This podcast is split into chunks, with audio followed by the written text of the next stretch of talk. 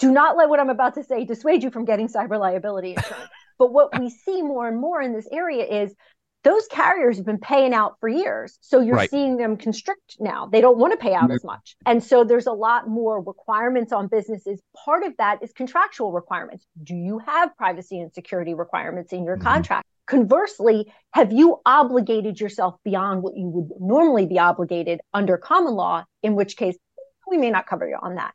So now it's not just reading the contract, but it's reading the contract, lining it up with the technology, understanding how the business works and making sure we haven't run afoul of our insurance requirements. Welcome to Breaking Barriers Building a Higher Ground, where we talk about supply chain inclusion and supplier diversity with everyone from academics, historians, and business leaders. With your hosts, Chloe Guidry Reed and Adam Moore, you'll hear inspiring stories and practical tips for overcoming challenges and gaining insight into supply chain inclusion and supplier diversity. Let's dive in. This episode is brought to you by Higher Ground. HireGround is a technology company whose mission is to bridge the wealth gap through access to procurement opportunities. HireGround is making the enterprise ecosystem more viable, profitable, and competitive by clearing the path for minority led, women led, LGBT led, and veteran led small businesses to contribute to the global economy as suppliers to enterprise organizations. For more information on getting started, please visit us at hireground.io. That's H I R E G R O U N D.io. Now, on to the episode. Hello, everyone, and welcome back to another episode of Breaking Barriers Building a Higher Ground. I'm Adam Moore, joined today by my other favorite co host, Matt Cucchiello. And in today's episode, we're joined by Rebecca Rakoski, co founder and managing partner at Xpan Law Partners, a boutique domestic and international data privacy and cybersecurity law firm. Rebecca counsels and defends public and private corporations, their boards during data breaches and responds to state and federal regulatory compliance and enforcement actions. As an experienced litigator, Rebecca has handled hundreds of matters in state and federal courts. Rebecca skillfully manages the intersection of state, federal, and international regulations that affect the transfer, storage, and collection of data to aggressively mitigate her clients' litigation risks. Welcome to the show, Rebecca. It's so glad, so good to have you on with us today. Um, and I'd like to thank you for one of the more tongue tying intros I've ever done on this show in three years of recording. I do my best, Adam. Thank you for having me. I'll try to next. If I'm ever invited back, I'll try to come up with something even more creative. For, that would be you. amazing. And with all of your experience, I think that is a, a, definite probability that you will be back with us. High, sure. so high probability. I, I am going to start my linguistics exercises now to make sure that I am ready for that challenge when it comes my way. There you go. Excellent. Got to keep so, you on your toes. yes, uh, somebody does around here. That's for sure, and you always have ever since we met each other. So I, that I is try to as well, Adam. Yeah, you know the whole the whole team does a great job of like, how can we keep Adam popping today?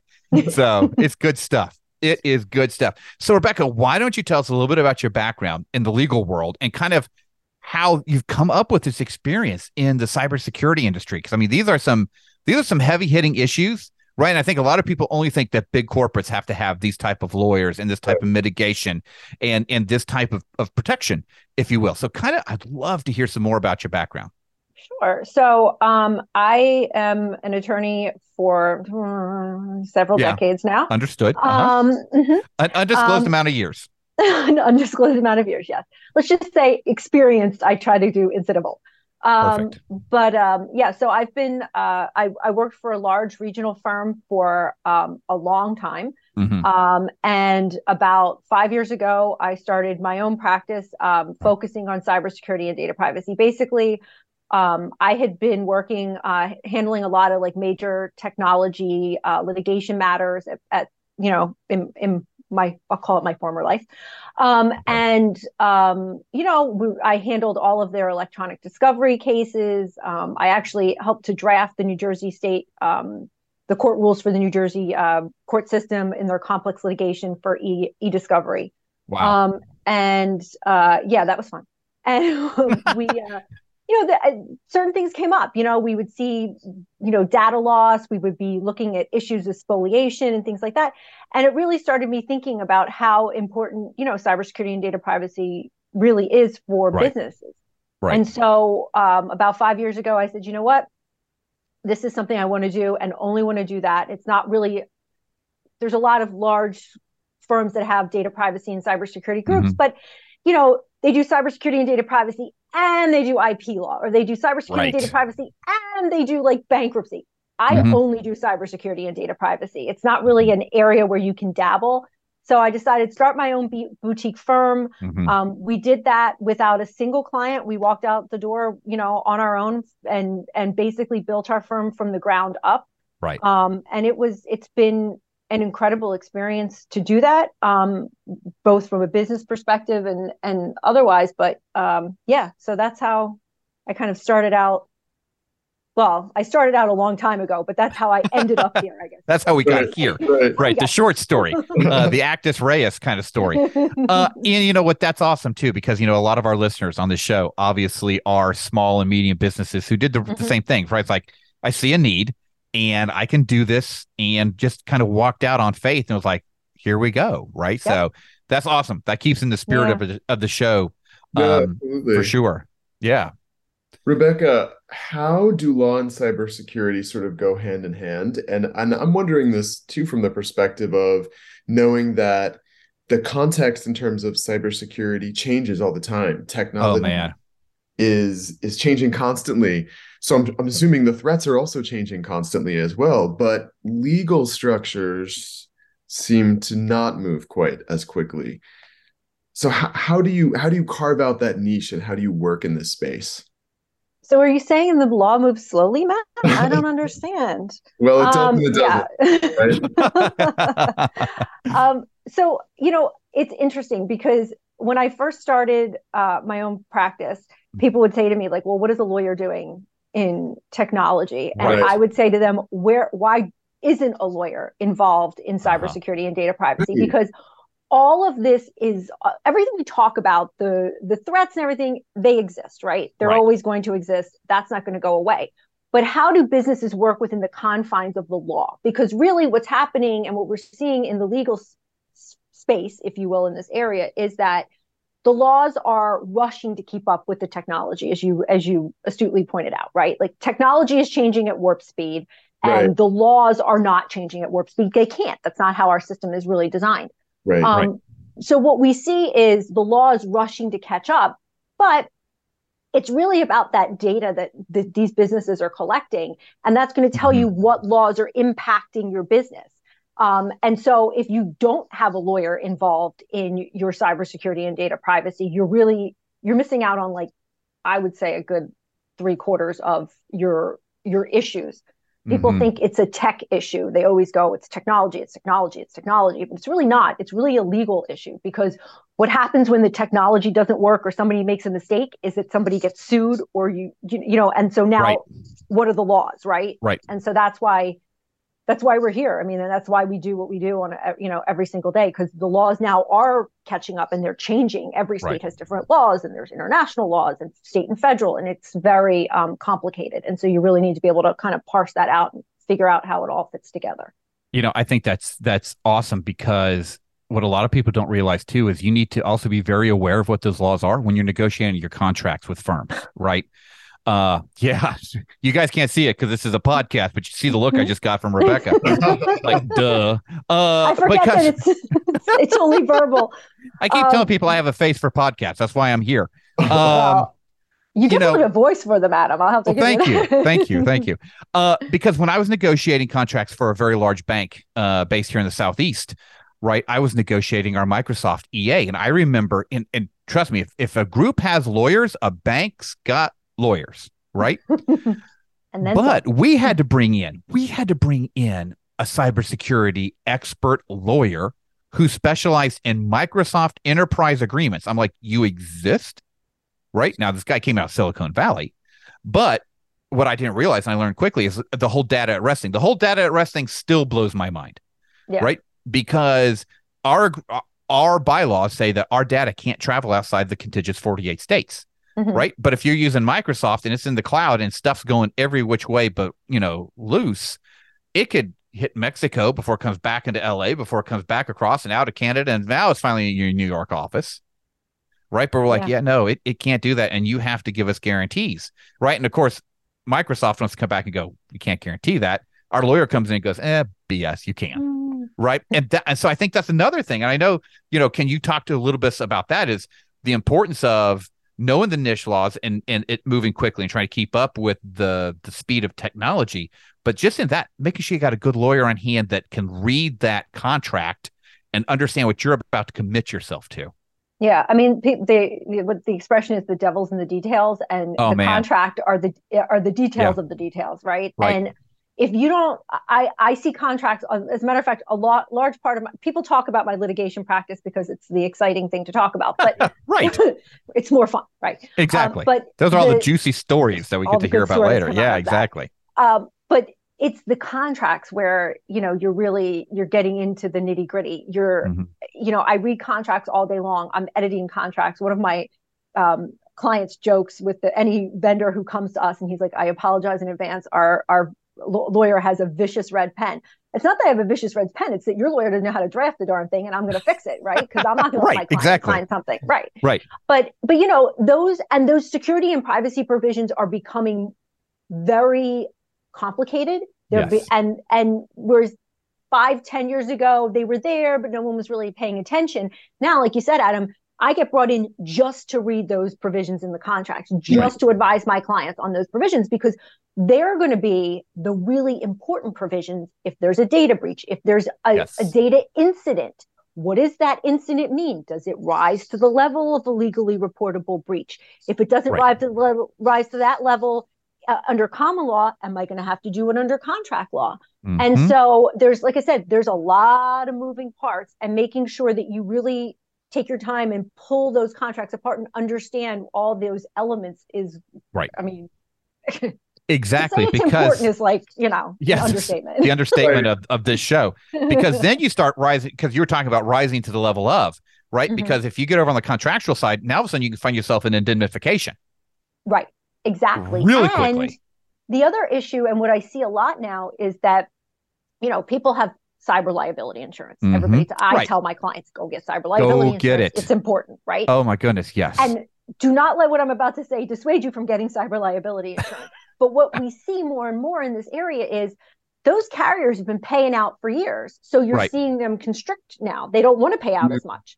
Mm-hmm. Um, and so there's a lot more requirements on businesses. Part of that is contractual requirements. Do you have privacy and security requirements in your mm-hmm. contracts? Right. And conversely, have you obligated yourself beyond what you would normally be obligated under common law, in which case we may not cover you on that. So now it's not just reading the contract, but it's reading the contract, lining it up with the technology, understanding how the business works and making sure we haven't run afoul of our insurance um, requirements. I mean, right. to say that I don't sleep is, you know, hmm. another that's sec- understatement number two of this. Like, well, yeah. So I'm I'm listening to you and I am thinking about our small business owner audience members who are who mm-hmm. are and I'm thinking about how a lot of what you're saying, I think probably might feel beyond their capacity as a small business. And yet, as part of their growth strategy, they are obviously trying to get contracts with bigger companies where they right. need to have they need to have an awareness of this. They really need to have they really need to be your client. Um, if they can happy to help. If, if yeah, exactly. afford to be, or or if that feels like it's out of their capacity, what should small business owners be doing at minimum to protect themselves? Are there free resources? Are is there a checklist that you would kind of take us through? So, first of all, I would say the whole reason I started my firm was because I recognized that large law firms were doing this, but they were, I mean, much cash, much carry, right? Like there's a mm-hmm. lot they have to carry. Mm-hmm we're actually a small business we're intentionally that way we started right. that way i have no i i want to stay nimble because this area of the law moves too quickly to be right. a cruise ship right we're right. a speedboat right. the other thing is i did this so that we i could have clients who were smaller businesses who said mm-hmm. like i really need help in this area and so when and I have like I have small startups all the way to big multinational corporations are are my clients. Mm-hmm. Um, and the benefit of that is, first of all, I see a whole different a bunch of different aspects of what is happening both at the large, medium, small business, and so I right. can really advise my clients very well because I see different problems. And every time I see a new problem, I'm like, whoop, we're going to shut that door and contractually, or whoop, we're going to fix that. You know, mm-hmm. and so that's really a benefit. But um, you know, small businesses, first of all, need to realize they're going to be out of business if they don't focus on this area. So right. don't be afraid of it. Find resources that can help you. And to that end, one is I'm like I said, we are intentionally not a gigantor, right? We are small mm-hmm. for, uh, for a very good reason. It's because we want to be able to help small businesses when we can. Um, the other thing is there are free resources for the technology pieces of this, right? You right. can go to NIST, and the National Institutes of Standard yep. and Technology. You can go to the FTC yep. has a has a small business framework. Mm-hmm. It's going to help you on the tech side. But like I said at the beginning, this isn't always. Well, it's not. It's never just a tech problem. Right. So you have to really make sure that you can you can address all of these other issues that are going to pop up, your policies, your procedure, your procedures, your your contracts, your insurance.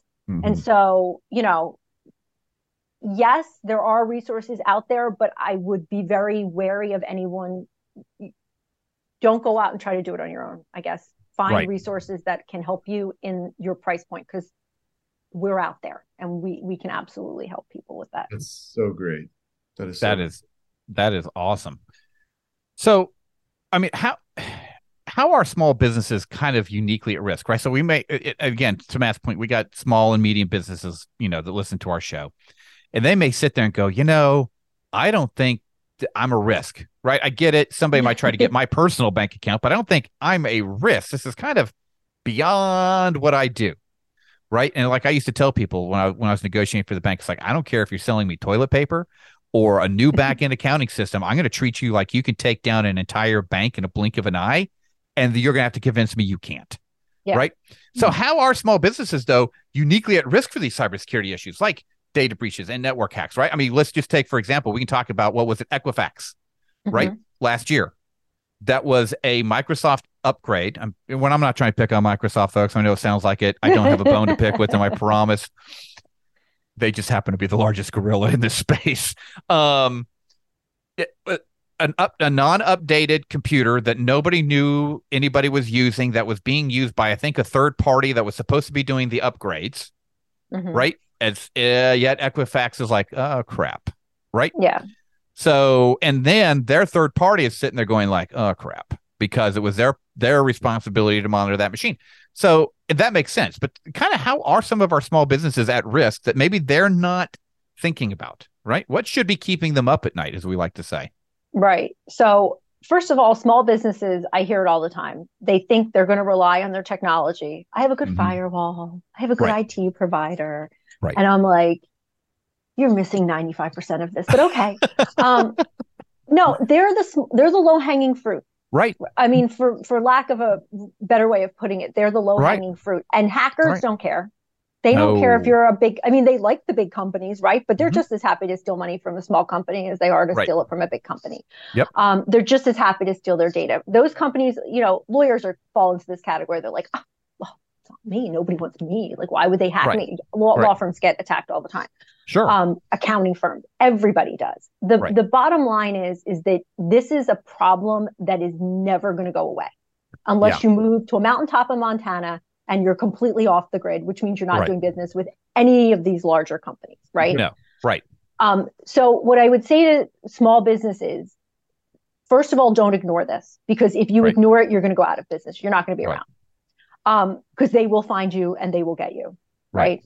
Yep. Um, the other thing is, I would say, don't, this isn't a meal you can eat in one sitting. Okay. Oh, so, yeah, good point. Creating, finding professionals that can help you and creating a roadmap and a plan to get you to where you need to be. Mm-hmm. You may mm-hmm. not get there in a month. You maybe mm-hmm. can't afford to get there in a month, but that's okay. Right. You know, the point is to build on things and to and to adapt and incrementally get there. Once right. and and by the way, there is no no pun intended. There is no there there. Okay. Right. Right. Um, right. This is going to be something you work on all the time. and yep. that's fine too. Um, and I another thing that small businesses say to me or businesses in general, like, well, this isn't my job. This isn't no. Cybersecurity isn't your job, but it is your responsibility. Right. And it's something that everybody in the business has mm-hmm. to be mm-hmm. bought in. Otherwise, because mm-hmm. one bad apple is going to sink that, you know, is going right. to destroy the whole thing. It really works that way in cybersecurity because hackers only need one. Right. And you need to defend a multitude of surfaces um, right. from a technological perspective, and you need to defend as reference the prior statement about insurance and contracts and you know mm-hmm. um, you need to defend a multitude of legal services as well mm-hmm. and so that's the it so for small businesses what i tell them all the time is find a professional that you like and you can work with because you're going to mm-hmm. be with mm-hmm. them for a while mm-hmm.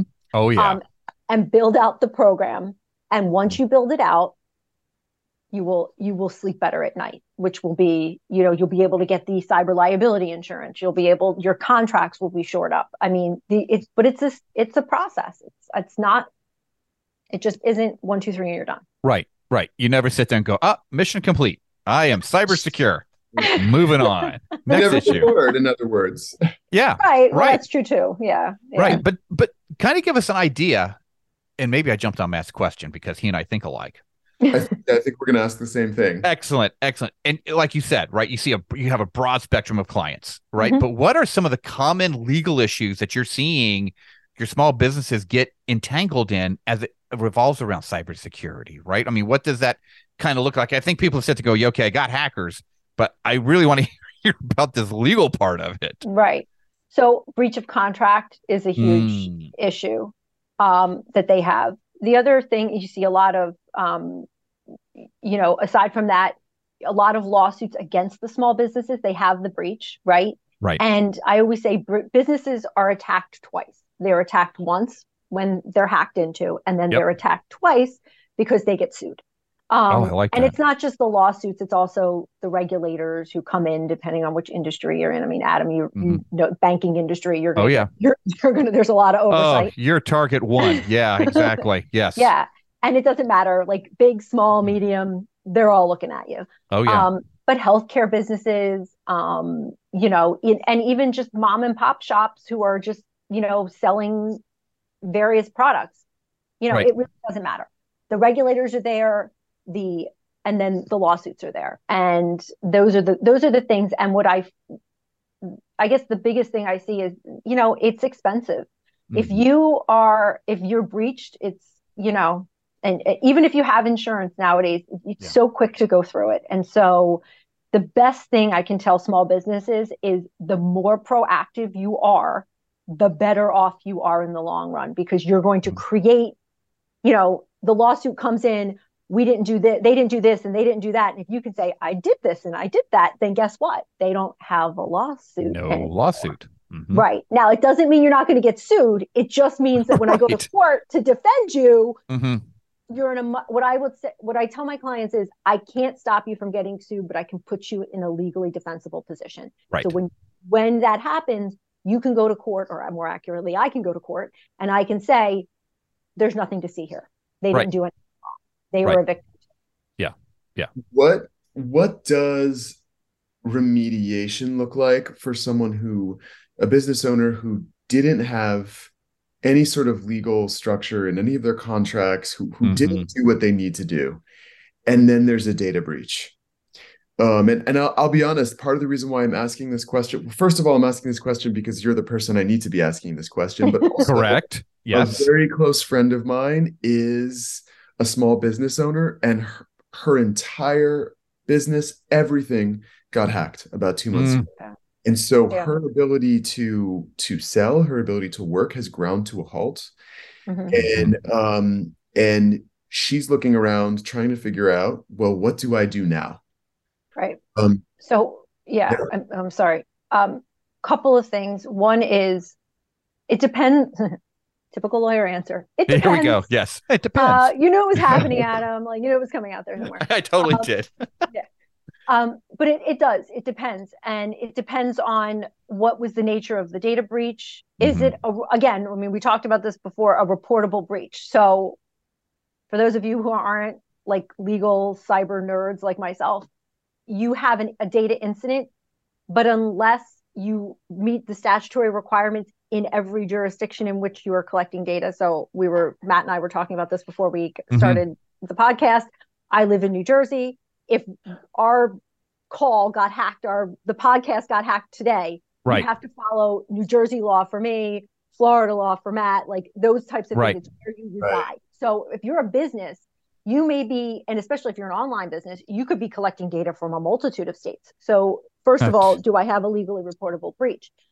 Um, what type of incident do I have? Is it ransomware? Like where you're locked out of your system and you can't access your data? Mm-hmm. Is it just that they ex they took data out, they exfiltrated data, and now they're selling it on the dark web or wherever they're, you know, the hackers, the you know, one stop shop is for those guys. Mm-hmm. Um, you know, so it kind of depends on what you're dealing with. Um, but from a business perspective, you know, they should be calling, contacting their cyber broker or cyber insurance carrier, getting those people. There's cyber forensic people that can help out with those t- kinds of things. Um, but what I will say is the first call, and I don't mean to be glib, but it should be to your lawyer because right. the lawyer needs to set up these relationships to protect the attorney client privilege because right. there's going to be a lot of legal decisions that come out of a data breach. Mm-hmm. Um, do we have to report? What is our obligation to report? Do I have to report to a federal agency? What does that look like? Mm-hmm. All of those things are going to really um, be driven by, uh, go back to it, the data that we collect. And so, what right. are the laws that my data is triggering? And then, how does that work? But it's, I don't envy her, and I feel I oh, feel really bad. It's, yeah. it's it's horrible. And I've I've literally been on the phone with small businesses and they're like, we're gonna go out of business. And I, I don't know how to tell them. I, I hope to I hope that is not the case with your friend. Um, but I hate to say, but a lot of times that's in fact the case because they have no, they don't have any padding on. Right. Right. And, They're so lean. Yeah. There's nothing there. Yep. Oh There's, man. Oh man. sad. So, you know, thinking about that and right, some of these clients you're talking about, what are some of the common mistakes that you're seeing with these business owners, right? Maybe they're coming in consult, you, you know, you've either they've had the breach and you're like, oh, you should have done X, Y, and Z. They're coming mm-hmm. to you for a consult that type of thing. And you know, I, I hopefully we've kind of instilled the fear of all things cyber to our listeners because really, tr- I, but same thing for big corporates, right? I know plenty of people in big mm-hmm. corporate America that need to have the fear of cyber put in them too. Yeah. Honestly, but what are some things like they can start looking at right away? They're like, I get it. I'm going to try to find a lawyer, but like, I want to start looking at stuff right now because I get it. I get it. I get it. So, what are some things that they can start looking at? Again, the low hanging fruit, uh, just to even you know start down that the you know that long path right so the first thing i would say is understanding your data is going to be really important um, because that's going to drive everything else so mm-hmm. one thing they can start doing is under to understanding what what where is my data coming from what am i actually right. collecting mm-hmm. um, sometimes the best data is the data you don't collect right because mm-hmm. i see a lot of times and this happens a lot with small companies they're like oh, I can get analytics and I can get this information and gimme, gimme, gimme, gimme, gimme, right? I can take it oh. all in. And then what happens is you go, what are you doing with this? And they say, we're not doing anything with it. Mm-hmm. So you just have the bomb sitting in your office waiting to explode. Nice. Um, nice. And and that's literally what that data is. It is a bomb waiting to explode because mm-hmm. you have a liability sitting in your system and you're not even doing anything with it. Right. right? and I haven't even touched on privacy laws yet. That's that's a whole other issue, which I oh, think wow. you know because there's laws in and around that data now, privacy laws uh, at the state level. But that's number one. What is the mm-hmm. data that you're collecting? What are you doing with it? What do you need, and what can you get rid of? Right. Two, get rid of the stuff you don't need because if you if it's not there and you're not using it, you know, I, I tend to follow the the year the year rule. If the data's been sitting there for a year and you haven't looked at it, chances mm-hmm. are you don't really need it. Uh, right. You can if it's something that you need to keep, you can archive it and encrypt it. Um, so those are kinds of the things I would I mean for small businesses, I would say get a good tech provider to help you with the tech piece and get a mm-hmm. good legal team or a lawyer to help you with the legal piece and make sure they're talking to each other. Mm-hmm. Because if your tech guy isn't speaking the law and the law the lawyer isn't speaking the tech you're going to have a huge issue so those are two exactly things i think they can start with right away that's great awesome mm-hmm. that is awesome and, and, that's the that's the thing right that we try to have on the show all the time it's like you can't fix it right away but where are some things you can start with how do you start thinking about it how do you start getting your head yeah. around it, right? And so that is great. Thank you. Mm-hmm. Sure. Anytime. So I know you said, Rebecca, that that the horizon is something you'll always be chasing in this field. Mm-hmm.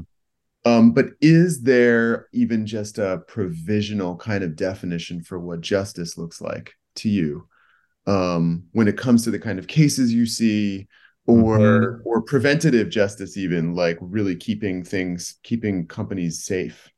Yeah. So, I mean, I think for me, justice is more of like a criminal concept more than a civil, and I am dealing mm-hmm. mostly mm-hmm. in the civil civil realm. Um, sure. There obviously is aspects of justice with civil liability or civil rights and things like that. Right. But, but that, that's right. not what I'm talking about. Um, what I will say is that to me, the best thing in terms of justice is a company that can protect itself, right? Mm. That knows what it's doing, that takes these proactive steps, because those are the people who are going to put themselves and, frankly, their customers and clients, they're going to be prote- protecting their rights too. So, you know, you're really, um, mm. those companies are going to I mean, have justice. I mean, that I, it's such an amorphous concept, something I think we're all chasing constantly, right? But it's mm-hmm. it's not really a, it's not something that I would necessarily talk about in terms of cybersecurity and data privacy. What I would say is for companies who are looking to work on their privacy and security, they should be focused on proactivity. That's the word that needs to, they need to be repeating to themselves over and over again. What can I be doing to prevent this? Mm-hmm. Because what I will say is once you enter the field of battle, and to me the field of battle is the courtroom Right. You've lost the war already because I don't I don't want to be taking mm. my client into a courtroom. I don't want to be putting them in front of a jury. I don't want a, right. somebody else deciding their fate. I want to decide that I want to help them decide what do they want? What is their wh- mm-hmm. where do they want to go with their business? This is something they need to do. It's something they need to, to invest in because it's important. Um, and it, it will complement them their whole way the whole way through the life cycle of their business. But um, you don't want to be in a courtroom letting somebody else decide your fate. You want to decide your own fate. And if you're going to decide your own fate, you're going to take a proactive stance on this because otherwise you're just kind of feeding yourselves and all of your customers, clients, et cetera, to the wolves. Yeah. Wow. I think that was Sorry. a very powerful way. No, that was a very powerful oh, way to put that. That is yeah. awesome. You know, because I think a lot of times we just feel like we're, you know, the ship being tossed about on the, you know, the waves, but that is a, definitely a proactive thing that you can do to say, you know, essentially, I'm not going to be a victim of this, right? Right, and that's exactly. great. Mm-hmm. Yeah, nobody I likes to it. sit there and, and you know let the train roll over them. No, no, Dr- no, drive your own train. Drive your own train, and I love that too. And I hope everybody heard that too. If you have to go into the courtroom, you've already lost the case. I mean, you've kind, yeah. you've already lost the battle. That's amazing thing. You know, that's that that's kind of puts it in perspective. I think yeah, let's be clear. I don't typically lose battles like in. But, I, no, yeah. no, I'm not saying you. I, am no, talking about your peers. No, yeah, I mean, right. Everybody else, but um, no, but I mean, it's true because you know you really are putting your fate in the hands of somebody else, and yep. that's not what I want yep. for my clients. I want them to be the masters of their own destiny. Exactly. Oh, I love that. I love that. Well, Rebecca, thank you so much for being part of our show today. This has been eye opening. I know. uh you know, Matt and I have to live in the cybersecurity world all the time. I know you live in the cybersecurity world all the time, but I think this has been some fantastic information. I hope our listeners were taking notes. Vital information indeed. Vital. It, and after you're done listening to this episode, hit rewind and listen to this episode again. It was that good. uh, and so thank you. Thank you so much for being part of us today. And guys, be sure to connect with all of us on LinkedIn. We're all out there. That's at Chloe Goodry Reed, at Matt Colicello at Adam A. Moore and at Rebecca Rakoski. If you enjoyed this episode, make sure to leave us a review on Apple Podcasts. Check out our previous shows and stay tuned for next time. Talk to y'all later. Thank you so much, Rebecca. Thank you for listening to Breaking Barriers, Building a HireGround. We are grateful for the time you spend with us and participating in these conversations. Please review and rate and share our show as we are focused on growing awareness in the supply chain inclusion and supplier diversity space. If you'd like more information, please visit us at hireground.io. That's H I R E ground.io. Thank you for being here, and we look forward to seeing you next week.